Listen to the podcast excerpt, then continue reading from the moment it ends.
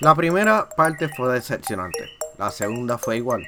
Mi nombre es Manuel Pérez y vamos a hablar de Attack on Titan 2, End of the World.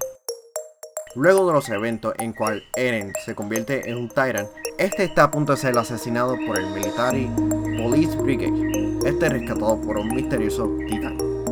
Mientras que dos grupos tienen la misma misión de recuperar un objeto, el cual estaría cambiando el panorama de este mundo y posiblemente llevarlo a su fin. Yo sabía que esta iba a ser mala, pero no esperaba que fuera así de mala. Por tal de tener cuentas claras, no soy fanático de la franquicia, pero he visto la serie animada y me gustó bastante y espero ver la segunda ya.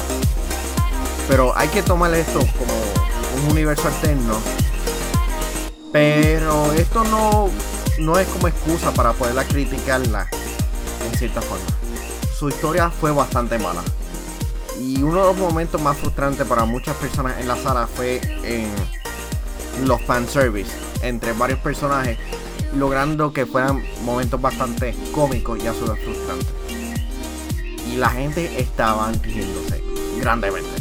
Pero la historia como tal no fue bastante buena y a su vez entretenida.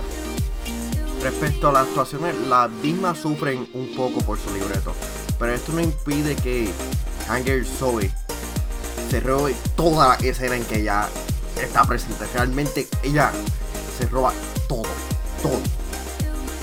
Visualmente los efectos visuales están chéveres, pero los grandes momentos, ejemplo las peleas de los Titans, no tuvieron ese impacto en la audiencia debido a que la historia afectó grandemente la calidad emocional de la misma.